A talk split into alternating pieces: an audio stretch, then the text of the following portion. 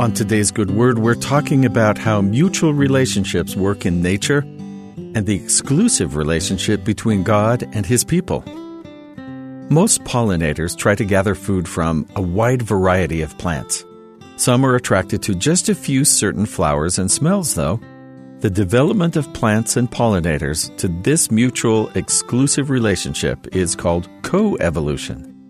The plants that best suit the pollinator's diet benefit from the pollinators traveling exclusively to their species. Here's an extreme example the yucca flower. It is only pollinated by one species of yucca moth, which relies on that plant completely both for food and for shelter. By being so specialized for each other's quirks, they've shut out any other potential pollinators or sources of food. There's no competition from an outsider because they are only suited for each other. As humans, we can't rely only on ourselves to fulfill all we need to survive, at least not physically.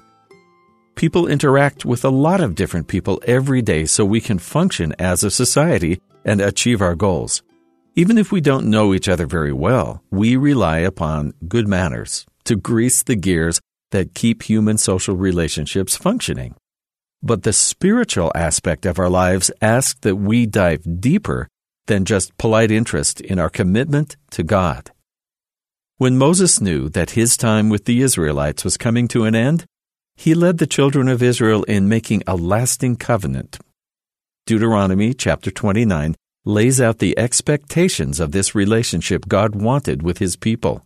The basics said that they would be blessed if they were obedient to God and cursed if they weren't. But the promise asked for more than just a commitment to follow God. That thou shouldest enter into covenant with the Lord thy God, and into his oath, which the Lord thy God maketh with thee this day, that he may establish thee today for a people unto himself, and that he may be unto thee a God, as he hath said unto thee, and as he hath sworn unto thy fathers, to Abraham, to Isaac, and to Jacob the Lord and those who elected to follow him are to be completely exclusive. God only has one people, those scattered across the globe who have committed to following him and his example. In return, his people have only one God to whom they turn in all things. The Israelites of Moses' day would have been surrounded by cultures who valued believing in a multitude of gods. The thought was it was better to cover all your bases.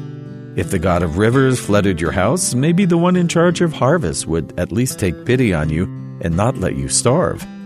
But the God of Abraham, Isaac, and Jacob said he was a jealous God, demanding complete devotion from those he calls his own. The world and people created by his hand need no intruding presence.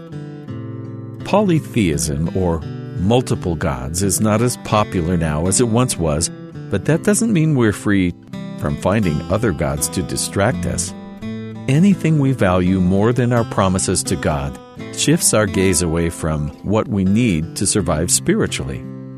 We can't get what the Lord offers anywhere else. Making our pledge to follow Him is a matter of survival spiritually. He's shaping His people to be exactly what He needs to accomplish His work making us perfectly suited for what He has asked us to do. And the Lord has everything we could need. And that's the good word.